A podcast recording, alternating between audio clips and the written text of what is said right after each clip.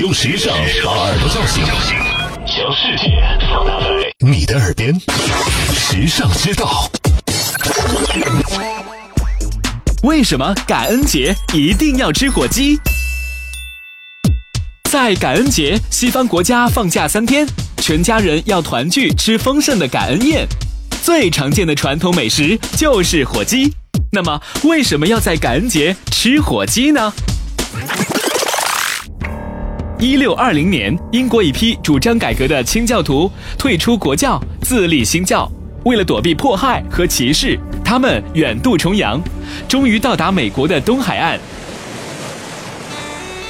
那时的普罗维斯顿港没有开垦，火鸡和其他野生动物随处可见。在寒冷冬日、生死攸关的时刻，当地的印第安人为他们送来了食物、生活用品和生产工具。并帮助他们建立新家园。于是，每年十一月的第四个星期四，把猎获的火鸡制成美味佳肴，盛情款待印第安人，狂欢三天，共享欢乐。这就是感恩节。